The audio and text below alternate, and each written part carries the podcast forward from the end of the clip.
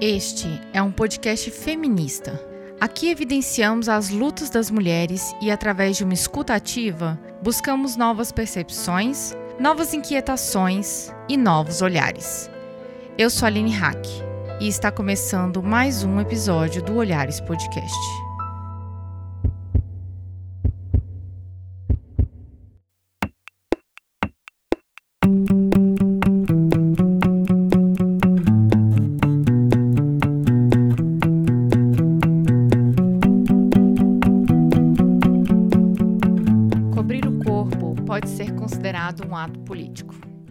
Nesse episódio, um tema que precisa de muito espaço de escuta. Mulheres muçulmanas discutem a leitura do Alcorão por pessoas que desejam preservar a verdadeira essência do Islã.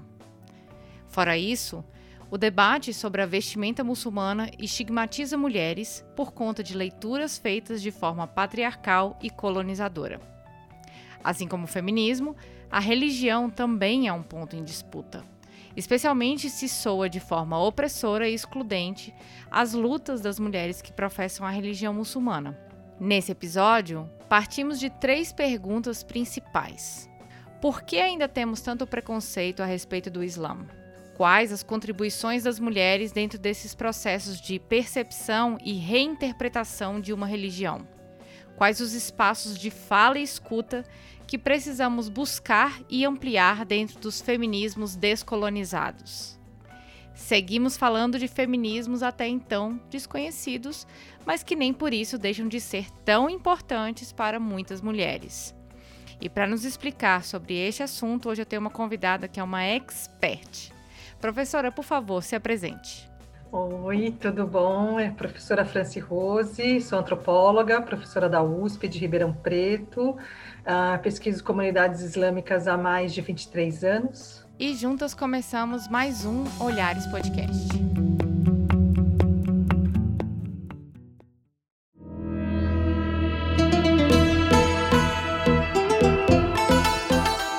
Professora, eu queria agradecer muito a sua presença aqui acompanho o seu canal do YouTube, aprendo bastante com as, as colocações que a gente que a gente encontra ali, né? Traz mais riqueza para a gente é, conhecer um tema. Eu, que sou uma, uma mulher brasileira, de família cristã, tenho muitas é, coisas a aprender sobre religiões não cristãs, né? E a gente está aqui hoje para conversar sobre o Islã e sobre a religião muçulmana e sobre as mulheres que atuam é, dentro dos grupos. E eu queria começar é, trazendo um pouquinho do que, que é o Islã, como é a religião, como é ser uma mulher muçulmana em um país é, historicamente construído em bases cristãs, né? Construído, é, colonizado, né? Por países é, cristãos. A Eline, muito obrigada novamente, né? Pelo convite, né? É,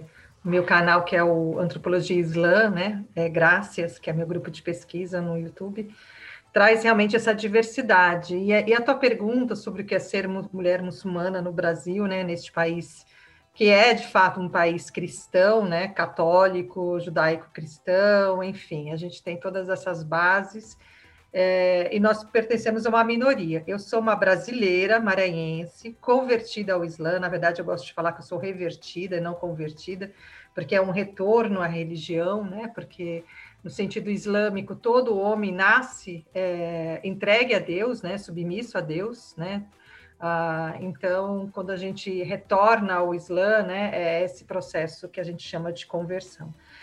É, não é fácil, não é, uma, não é uma situação confortável no sentido de que nós somos aceitas em qualquer lugar, tem restrições, a gente sente o preconceito, mas eu vejo sempre esse preconceito com a falta de conhecimento. Nós, no Brasil, nós conhecemos nada sobre o Islã, né? As mídias, as universidades, as formações intelectuais, elas são muito restritivas, né? E a visão que se tem do Islã é sempre de uma religião opressora, machista, que as mulheres são sofridas. Então, esse estereótipo, ele, ele cresce de uma tal maneira Não estou aqui dizendo, e nem diria, né, sendo eu uma mulher, sendo eu uma lutadora pela causa das mulheres, de que não exista o machismo em sociedades islâmicas, é, que as opressões também não existam, mas que olhar para esse universo islâmico sempre de uma forma estereotipada, que é o grande equívoco, né? Então, acho que faz parte da nossa resistência é, trazer o conhecimento e dialogar com o conhecimento. Por isso que eu acho que é uma oportunidade muito boa, né, poder falar do Islã, né, que significa paz, né, a terminologia, né, a tradução do, da palavra Islã é paz. Então, não combina paz com guerra, paz com violência, paz com opressão.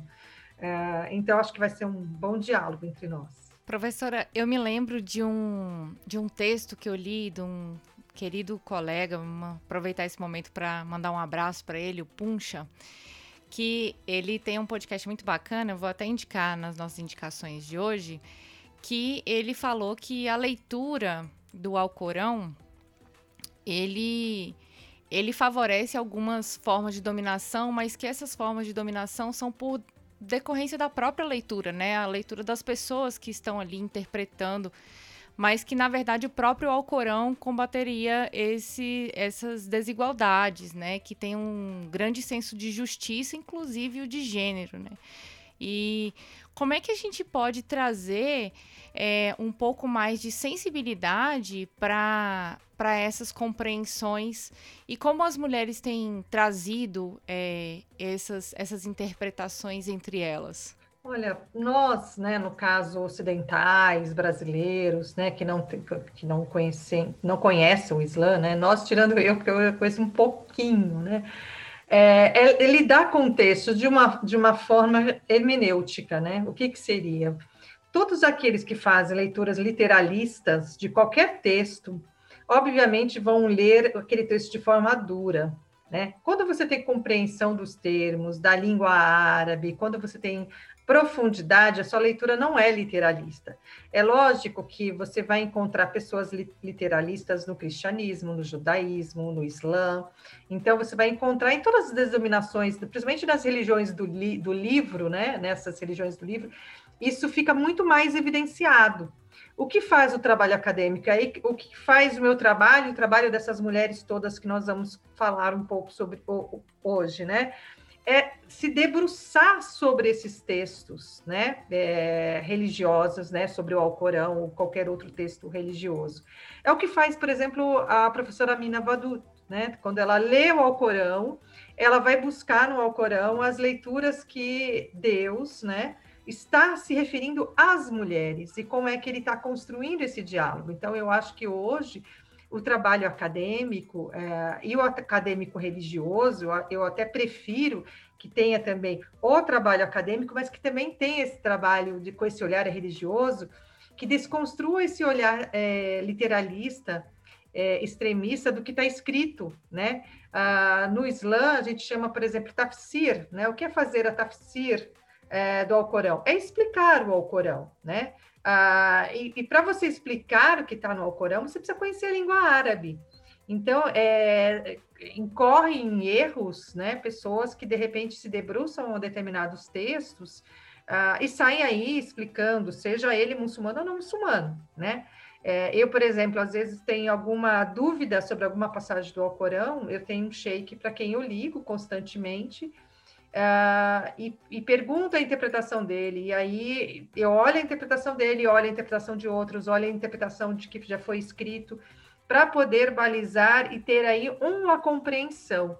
Então, o que a gente faz, o que eu faço nas minhas pesquisas ou nas minhas palestras, é dizer: olha, eu não estou falando ipsis literis do que está aqui no Alcorão, porque eu não tenho essa ciência toda, mas eu é conforme eu compreendo o que está no Alcorão. Então, eu acho que se os acadêmicos e os praticantes e as pessoas de modo geral pudessem ter esse, esse processo de dizer que compreender dessa maneira, é, fica menos categórico. E aí os ruídos eles acabam diminuindo, né? E as mulheres, de todo modo, elas, é, principalmente essas mulheres muçulmanas, é, acadêmicas, elas começaram nesse processo de leitura do Alcorão, e de estudo muito fortemente. Então, isso é extremamente positivo, né? Antes da gente partir para o próximo bloco para falar sobre as mulheres, é, nós começamos esse bloco falando um pouco sobre o preconceito, né? E eu, eu, sinto que há um preconceito muito grande, especialmente em relação às mulheres, em relação ao uso do hijab. Você poderia explicar para os nossos ouvintes o que é o hijab, o que, ele significa e o que, ele significa para as mulheres muçulmanas? Olha, o hijab, é, para usar uma, uma tradução da Fátima Mernice, é aquilo que separa, né? É, vem do verbo hajab, né? Que é separar uma coisa de outra, né? Então, é, é como se fosse uma forma de nos separar né, de Deus, porque uh, Deus é, é, é, o nosso Todo-Poderoso, então a gente tem essa humildade, a gente tem essa modéstia de se colocar diante dele. Hijab não é só um lenço na cabeça, não é só um véu na cabeça. Hijab é toda a vestimenta que a mulher usa, né? É todo esse comportamento da mulher. É, é a gente se cobre para isso, né? Para demonstrar essa modéstia. Eu, eu costumo dizer, e aí é uma interpretação minha particular, de que eu uso o hijab porque eu sou perfeita, eu sou imperfeita. Então, a minha imperfeição, ela me levou ao hijab, né? Então, assim, uh, o que, que eu quero dizer com isso? Que quando eu tô, é, quero fazer uma autoavaliação da minha conduta, eu penso, nossa, Franci, você está de hijab.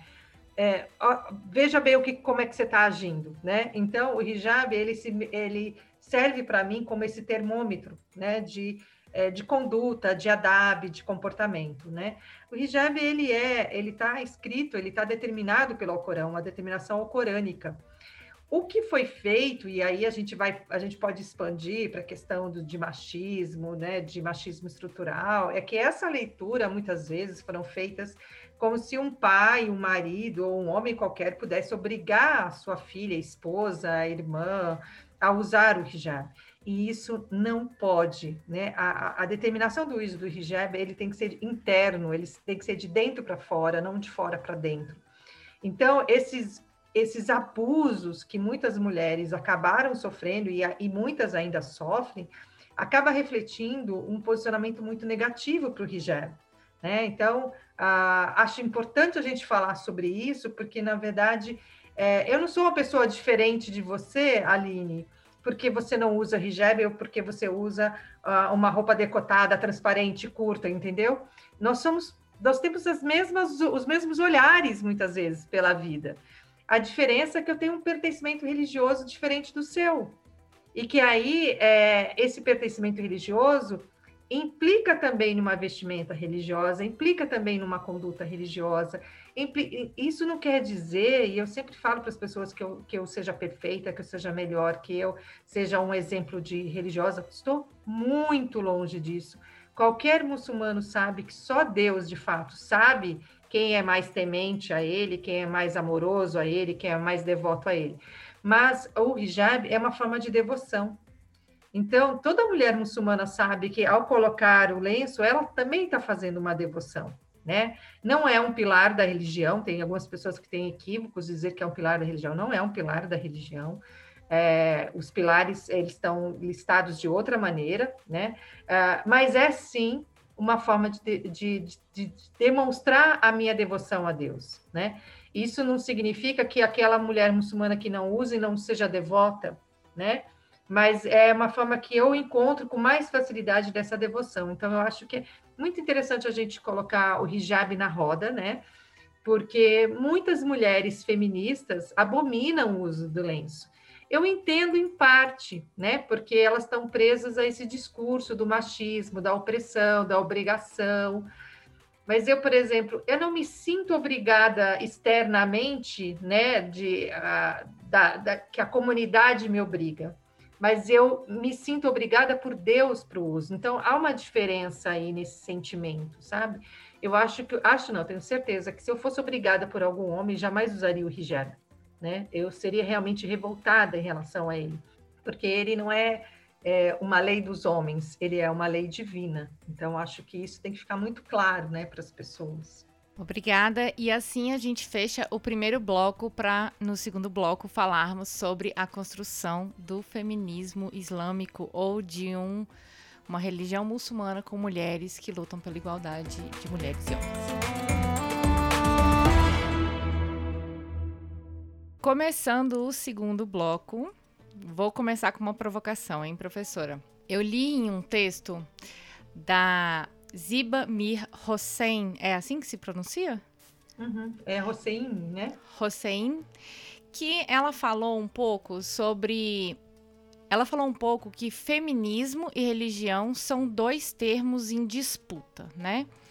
E a gente aqui tá gravando um episódio que se chama Feminismo Islâmico. É... Bem, primeira coisa que eu tenho a perguntar é: existe um feminismo islâmico? Existe um feminismo é, que foi criado por uma vertente de mulheres muçulmanas, né? A gente falou um pouquinho sobre mulheres acadêmicas no primeiro bloco que estão relendo o Alcorão, que estão trazendo novas interpretações. Você falou até mesmo sobre o uso da hermenêutica. Existe uma vertente chamada feminismo islâmico? Olha, você sabe que esse termo feminismo islâmico foram as mulheres ocidentais feministas que atribuíram às mulheres muçulmanas que estavam lutando por direitos em seus países, né? Não foi um termo cunhado pelas feministas, né, as, as feministas, a, pelas feministas muçulmanas, né, pelas mulheres que lutam por questões é, de igualdade, de equidade, né, enfim. Então, isso acabou sendo uma coisa ocidentalizada para as mulheres, e eu acho que, de certa forma, traz muitos ruídos, né? É, ruídos internos à comunidade muçulmana, ruídos externos à comunidade muçulmana, e que eu, eu vivo o tempo todo apagando esses incêndios, né? As pessoas uh, não entendem as pautas. O que é importante de a gente dizer é assim: as pautas dessas mulheres de origem muçulmana, nascidas muçulmanas, por exemplo, eu sou uma revertida, então eu não nasci dentro da, do, da, do Islã, eu não vim de uma família de uma família muçulmana, eu não cresci dentro dos preceitos islâmicos, mas eu me tornei uma pesquisadora e dentro desse processo de pesquisa, conheci alguns países né, é, onde a religião era predominante e me converti, né? É, por uma opção, né, por um desejo, por um conhecimento e tudo mais. Agora, o que a gente precisa tomar cuidado, que não existe um feminismo islâmico, existe os feminismos islâmicos, existem as lutas das mulheres. Essas lutas são diferentes, elas se denominam islâmicas, é, feministas, elas não se denominam islam, é, feministas. Então, há muitas controvérsias né, nesse debate, nessa discussão. Né? Eu acho que o mais importante é a gente ter, e aí eu acho que é extremamente importante que pessoas religiosas escutem também esse podcast, dizendo que, é, que um texto que eu já até escrevi com a Clarice né, é, Lima, é, que espero que seja publicado, que seja lido, é dizer que o feminismo islâmico ele não é uma vertente do Islã, ele não veio para mudar o Islã, ele veio para mudar a maneira como determinados homens, né, é, utilizam o Islã como prática, e, de, e nesta prática é sempre uma prática opressora. Né, em relação às mulheres. É sempre uma, uma prática de exclusão das mulheres é, dos desejos das mulheres. E se a gente for comparar com a jurisprudência islâmica, ah, com o conhecimento islâmico, isso é totalmente contrário, né? Porque vários dos direitos das mulheres eles já estão estabelecidos na Sharia desde o século VII.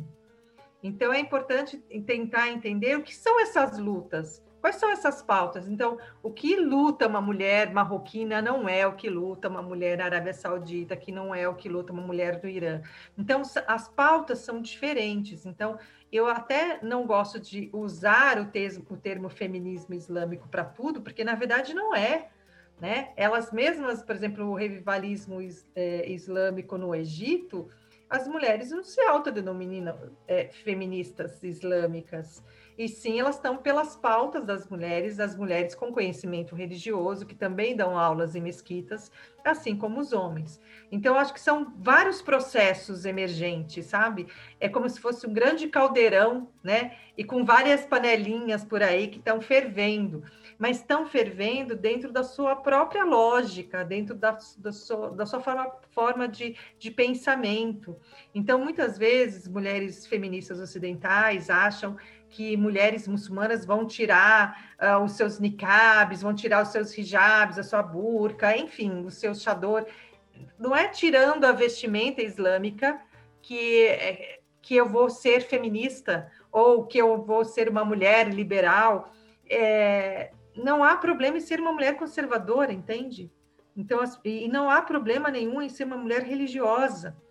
Então, acho que as pessoas precisam entender um pouco essas diferenças, né? E, essas, e respeitar essas formas de luta. Então, acho que dentro do próprio, entre aspas, feminismo islâmico, você vai ter muitos dissensos, né? É, e eu, como pesquisadora, acho os dissensos extremamente importantes, né? Porque a nossa humanidade ela não é monolítica, ela não é um bloco, né? Que vai girando. O, o Islã também não é um bloco, né? De igualdade, né? De pessoas que pensam exatamente da mesma maneira, né? Então, acho que é extremamente importante esses dissensos. De fato, professora, é, é, é interessante que a gente, no, desde o início do, desse, dessa nossa temporada que nós estamos falando sobre feminismos, né? É algo que muitas mulheres, muitas militantes, muitas pesquisadoras têm levantado da existência desses feminismos, da existência dessa disputa entre o próprio nome do feminismo e dentro da própria luta das mulheres e da existência de mulheres que não se denominam feministas por ser um essa ser uma nomenclatura é, ocidental, né? Então, então a gente encerra esse bloco para ir para essa provocação no nosso terceiro bloco. Mas antes de ir para o terceiro bloco, a gente tem um recadinho para você. O Olhares é um podcast totalmente independente e existe graças ao apoio de pessoas que acreditam nesse projeto. Se você é uma dessas pessoas, já fica aqui o nosso super agradecimento. E você que ainda não nos apoia e quer nos ajudar a manter esse projeto e fazê-lo crescer ainda mais, acesse padrim.com.br olhares e contribua. A partir de R$ reais você já ajuda muito a gente e se quiser contribuir com mais, fica à vontade, tá? A gente garante que esse dinheiro será muito bem utilizado nesse projeto lindo. Ajude também indicando olhares para as mulheres ao seu redor. Assim a gente leva a palavra do feminismo para mais pessoas e juntas a gente vai muito mais longe. Então é isso. Para apoiar, padrim.com.br barra olhares e para espalhar, indica olhares nas suas redes. Bom, chega de recadinhos e bora pro próximo bloco. Professora, nesse terceiro bloco, eu queria conversar um pouquinho mais sobre essas disputas e esses, esses dissensos, essas disputas e também sobre as pautas das mulheres, né? Desde o início do, da nossa temporada, nós estamos falando sobre uma visão decolonial e estamos falando também da América Latina, né? Então, o que, que a gente pode trazer para essa discussão que a gente está conversando aqui hoje, né? Quais são as pautas das mulheres muçulmanas hoje e especialmente em se falando de América Latina? E quais são os principais pontos que nós precisamos trazer para a luta de mulheres, para as lutas feministas, os pontos de diálogo e quais são os dissensos que prejudicam essa caminhada?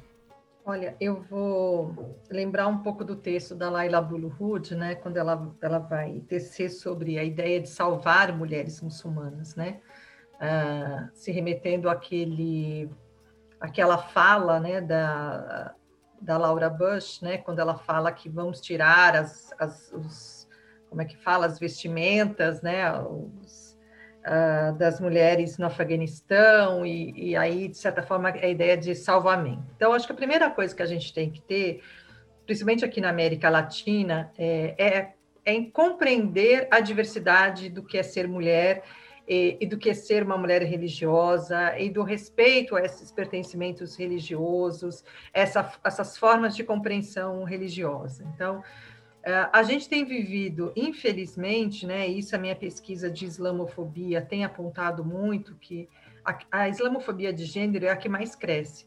E a islamofobia de gênero, ela está muito pautada à vestimenta das mulheres muçulmanas, seja no Brasil, seja na América Latina, seja no mundo todo. A gente pode aqui apontar, por exemplo, o caso da França, né? O lenço virou, na verdade, esse grande estigma, né? Que para alguns é, é, exemplo de violência, de pessoa submissa, de pessoa oprimida, de subjugada. Então, acho que nós precisamos, de fato, dentro da América Latina e aqui no Brasil, fazer esse esforço de diálogo com mulheres muçulmanas, é, compreender as suas pautas, compreender o uso da sua vestimenta e não criar só os estigmas, né? Então, assim, existe é, é, os termos, e dentro das próprias mulheres muçulmanas, nós somos muito diversas, nós temos posições muito diversas. Vai haver certamente mulheres que vão me ouvir e vão discordar do que eu estou falando, é, vai haver mulheres que vão me ouvir e vão concordar com o que eu estou falando. Então, a ideia é sempre ter essa pluralidade de vozes. Né? Eu não consigo pensar nenhum tipo de movimento que a gente não se ouça umas às outras. É, ontem mesmo, criando um debate a partir de uma foto que colocaram, é, uma pessoa veio com todas as agressividades, né, todas as, as violências que ela mesma sofreu em países árabes, e eu simplesmente disse: Eu entendo, eu sou solidária, eu compreendo que de fato você tenha vivido esse sofrimento, essas violências, mas eu não sofri, né? É, e, é, e esse discurso ele não me serve, porque o meu discurso qual é? Eu quero ter o direito no meu país de usar o meu lenço, de ser respeitada por ele, uh, de, de, de, ser aceita em todos os lugares por onde eu passe, e eu quero que todas as mulheres muçulmanas seja no Brasil, na América Latina ou no mundo, também passe pela mesma questão. É, a gente tem um alto índice, Aline, não sei se você sabe, de dificuldade de, de, mulheres muçulmanas no Brasil de conseguir emprego se elas usam lenço. Então, é, é, e a gente vê isso numa crescente, uma violência constante, né, sobre a questão do lenço. Então, é, a gente precisa tomar muito cuidado, né, do, dos estereótipos. Eu não estou aqui dizendo que mulheres muçulmanas são perfeitas porque elas estarem. Eu não, não, não vejo dessa maneira.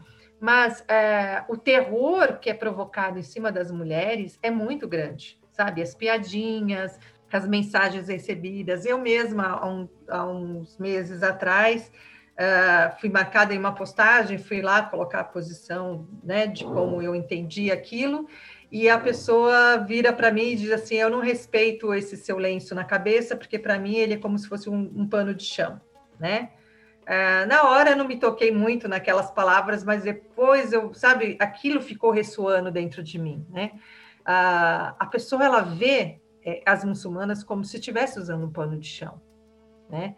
Uh, e isso é doloroso, isso não é confortável. Então, se a gente quer lutar pelas pautas das mulheres, pela liberdade das mulheres, eu, costumo ouvir muito aquele discurso: tenha um corpo e vá à praia. Nossa, que lindo, né? Isso.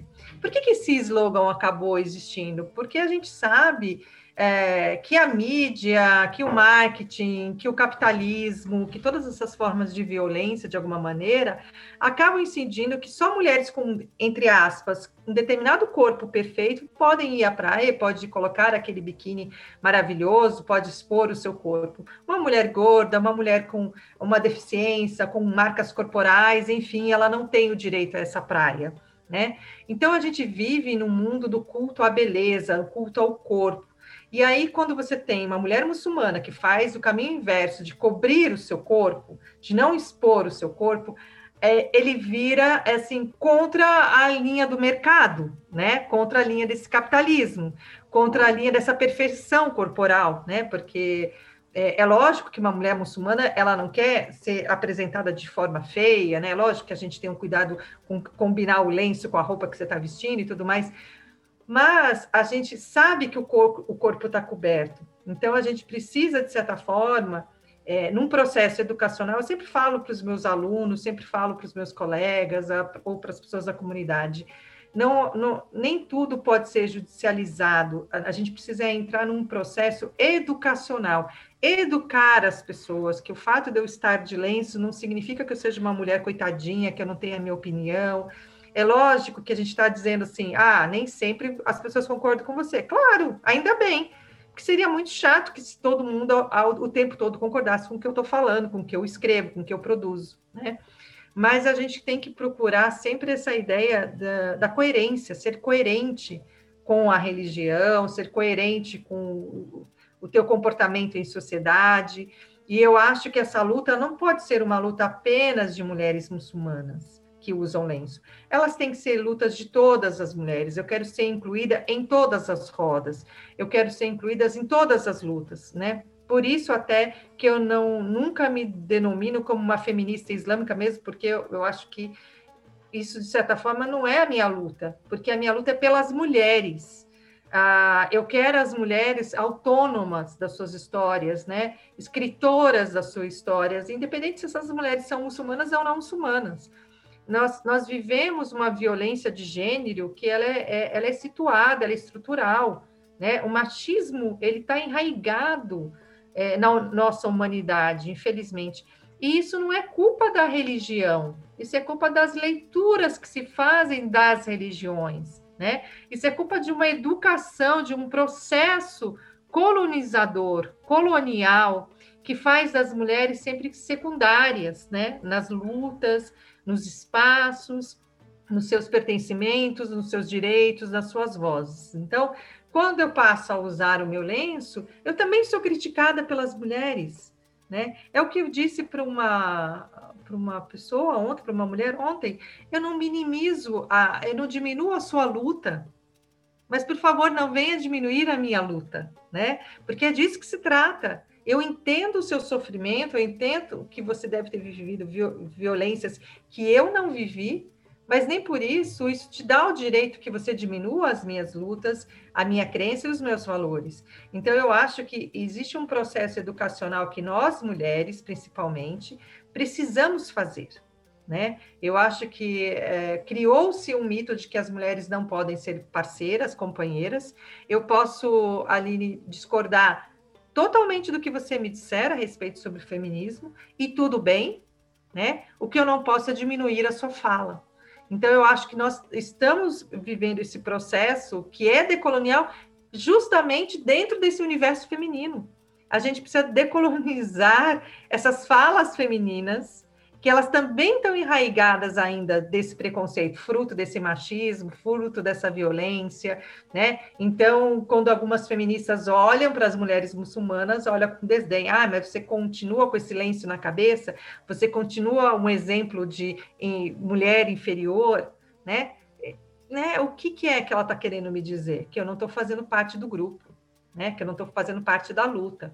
Então, eu acho que é muito importante que nós tenhamos é, esse olhar né, mais apurado essas questões do feminino e dessas lutas feministas, né, dessas lutas de mulheres, não importa o nome, acho também muito temeroso que eu coloque no outro nome que ele não queira se dar. Eu sou antropóloga, né? Então, é feminista quem se diz feminista, é uma pessoa que luta pelas mulheres, uma pessoa que luta pelas mulheres, é muçulmana quem se diz muçulmana, né? Não sou, eu não sou aqui a julgadora é, nem do ponto de vista religioso, nem do ponto de vista antropológico, né? No Islã também a gente não pode fazer o julgamento se as pessoas se dizem muçulmanas, elas se dizem muçulmanas, é Deus que vai julgar. E na minha ética profissional como antropóloga também, se a pessoa está se dizendo muçulmana, mas ela não reza cinco vezes ao dia, ela não usa o lenço, ela, mas se ela se diz muçulmana, é isso que eu vou considerar na minha pesquisa. Então, eu acho que esse exercício, né, da antropologia, esse exercício do próprio Islã, né, dessa observação sobre o outro, eu acho que é extremamente importante para a gente refletir ainda mais sobre a luta das mulheres. E essa luta que ela é ampliada, né, como você trouxe sobre a América Latina, é, trazer a questão do trabalho, a questão do casamento, a questão das práticas religiosas, né, de você ter as suas licenças para poder participar de uma festa. Por exemplo, os cristãos, ele tem o Natal, ele tem direito a você abonar no Natal. O muçulmano, não, o muçulmano, você tem essa fe duas festas religiosas durante o ano, que é uh, o Eid Fitr, que é a festa do de jejum, e o Eid Adha, que é a festa do sacrifício, que são, é, entre aspas, né, seria uma Páscoa e um, e um Natal, e nós não temos direito à comemoração, nós não temos direito a essa folga. Nós, então, isso tudo são lutas. A gente também quer ter a nossa religião respeitada, a gente também quer fazer parte de um calendário, a gente também quer ter a nossa vestimenta adequada, né, como a gente considera adequada. É, e a gente também vai à praia, né, que acho que é a coisa mais inusitada que as pessoas vivem colocando. Ah, vocês Não, eu, eu, por exemplo, não sou uma pessoa de praia, né? Eu nunca gostei efetivamente de. Eu gosto do mar, né? Eu gosto de ver o mar, né? E eu gosto de tomar um banho de mar, mas essa coisa da exposição da praia em si, eu nunca fui uma pessoa que tivesse amor a isso. Mas você tem vestimentas islâmicas para isso. Você tem um burkini que você coloca e você vai ao mar se você quer tomar um banho de mar.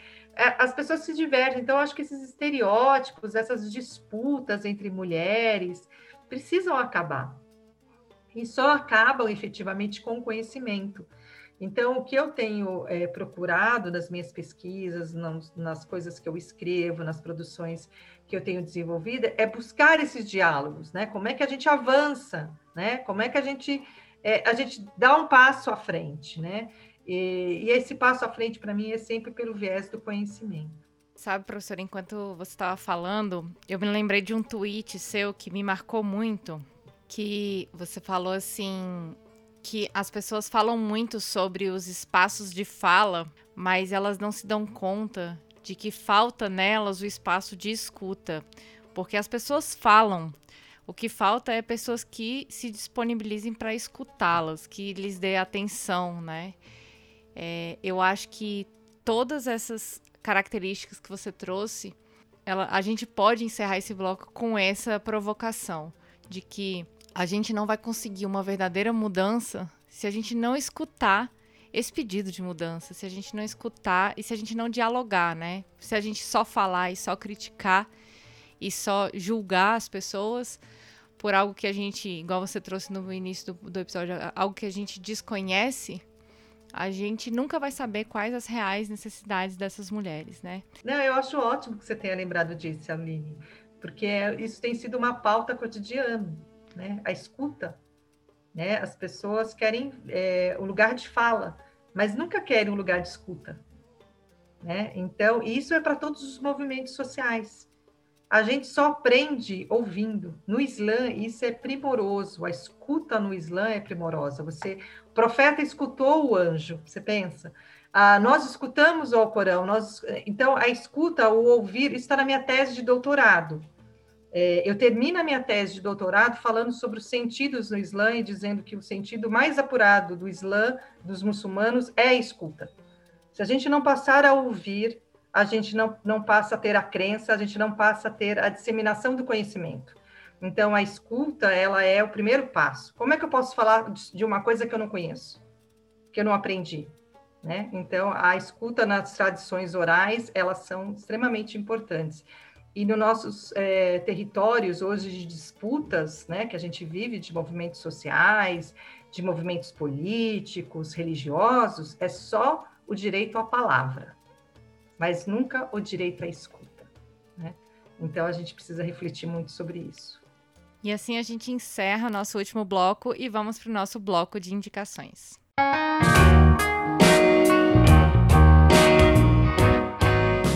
vamos para o nosso bloco de indicações. Esse momento a gente convida nossas participantes a indicarem aí o trabalhos que vem, vem fazendo, é, escritos, coisas que nós podemos ler, consumir, assistir, que possam trazer mais riqueza para tudo isso que a gente está conversando, professora. É, traz para a gente aí o que que você tem para indicar para gente além do seu canal do YouTube, claro que estou aguardando essa indicação. então, eu vou começar pelo canal do YouTube, que é Antropologia Islã, Graças, né? É, porque a gente trabalha também com essa vertente. O Graças é o grupo de antropologia em contextos islâmicos e árabes, né? Então, se você colocar Antropologia Islã, Graças, você vai encontrar todo o nosso material que a gente vem produzindo. É, eu sugiro também Olhares Femininos sobre Islã, que é um livro que eu coordenei há 10 anos atrás, e nesse livro eu convidei pesquisadoras de Islã no Brasil para escrever um artigo nessa vertente sobre a relação delas com as mulheres no campo, né? Então, você tem historiadoras, antropólogas, artistas, tem ensaio fotográfico também, tem resenha, é um livro muito bonito que foi uh, publicado pela UCITEC. Uh, tem um documentário que eu fiz em 2007 que eu gosto muito, que é o Vozes do Islã, uh, que você pode encontrar no Vimeo, tá também no Laboratório de Imagem, Som e Antropologia. Neste mesmo laboratório, você pode encontrar um outro documentário, que é da Silvia Caiobi Novaes, que é Casamento Paquistanês, que eu acho que dá, ilustra bem essa ideia né, de, do casamento, como que é né, em outro país. Também pode encontrar meus outros documentários, né, variados sobre o Islã. Uh, acho que de uma bibliografia eu indicaria, é lógico, a Mina Vadut, a Fátima Mernice, a Laila Buluhud, a Asma Barlas. Eu acho que são autoras que dá a, a Laila Ahmed. Então acho que são autoras que dão esse cômputo bem interessante é, internacionalmente falando assim sobre as questões do feminismo islâmico e tudo mais. Eu também, se vocês colocarem lá no Google Franci Rose barra feminismos, tem vários textinhos pequenos sobre isso, né? Que eu venho dizendo também, tem entrevistas que eu, eu dei sobre a temática. Uh, sugiro também é, os trabalhos das minhas alunas, né, da, Fátima, da Flávia Pasqualin, que fez um trabalho sobre casamento intercultural. Então, você pode baixar pelo site da USP a tese dela. Então, ela discute a relação de mulheres brasileiras que se relacionam com homens muçulmanos estrangeiros. Então, os encantos e os desencantos dessas relações. Né? Tem um trabalho maravilhoso também da Camila Mota Paiva sobre a sexualidade, né? Ah, e a Camila fez um mestrado para pensar mulheres revertidas ao Islã, uh, casadas, né, com muçulmanos, uh, e a questão da sexualidade no casamento. Então, acho que são, valeria a pena vocês consultarem. A gente tem algumas publicações juntas sobre sexualidade, sobre Islã, sobre casamento. Então, acho que dá um bom referencial para esse universo. E também vocês podem me seguir pelo Instagram, né, que é do doutora Franci Rose, underline Campos, ou pelo Twitter, né, arroba Franci Rose. E qualquer dúvida, a gente está sempre à disposição, sempre dialogando, e eu acho que é extremamente importante que esses materiais todos, uh, eles, eles caminham para a produção de um, eles são produção de um conhecimento, né? E a gente precisa, para a gente diminuir esses estereótipos, acabar com esses estereótipos, é, é compreender, né? É conhecer. Então, conhecer é só olhando, né, em outras perspectivas. Bem, eu vou indicar o podcast do meu querido amigo Puncha, que me ajudou muito a compreender sobre o Islã, que o nome disso é o nome disso é Islã, que está na na plataforma do nome disso é Mundo, mais especificamente vou indicar o episódio que ele fala também sobre o feminismo islâmico, né? Que ele conversou com a Sila Lima é, e trouxe também uma série de é, indicações ali sobre é, o feminismo, inclusive é, que segue também para minha segunda indicação, que é o site da Ziba Mir Hossein, que a gente comentou aqui. Vou deixar até linkado o artigo que eu comentei, mas que o site dela também tem muitos textos interessantes sobre feminismo. Professora, queria agradecer muito a sua presença aqui. É, aprendi muito. Eu acho que é, esse é um ponto de partida para esses feminismos que nós gostaríamos de construir e também de desconstruir. É, esse é um momento que a gente tá, esse momento que nós estamos vivendo como mulheres que lutam por mulheres, mulheres que conversam sobre feminismos em, em disputa e mulheres que lutam pela inclusão de, é, de falas e de espaço de escuta. Esse é um momento muito propício, ainda mais quando a gente fala em podcast, né? Que convida pessoas a promoverem essa escuta, né? A refletirem sobre isso que a gente está trazendo. Então, muito obrigada. Nossa, Aline, eu que agradeço esse espaço, essa escuta, né? Refinada sua, de querer aprender, de querer dialogar. Eu acho que é um prazer muito grande, né? De poder falar do um pouco do conhecimento que eu tenho e poder estar perto dessas outras mulheres, né? Fazer com que essas mulheres também nos escutem é, e a gente promover essas escutas diversas, né?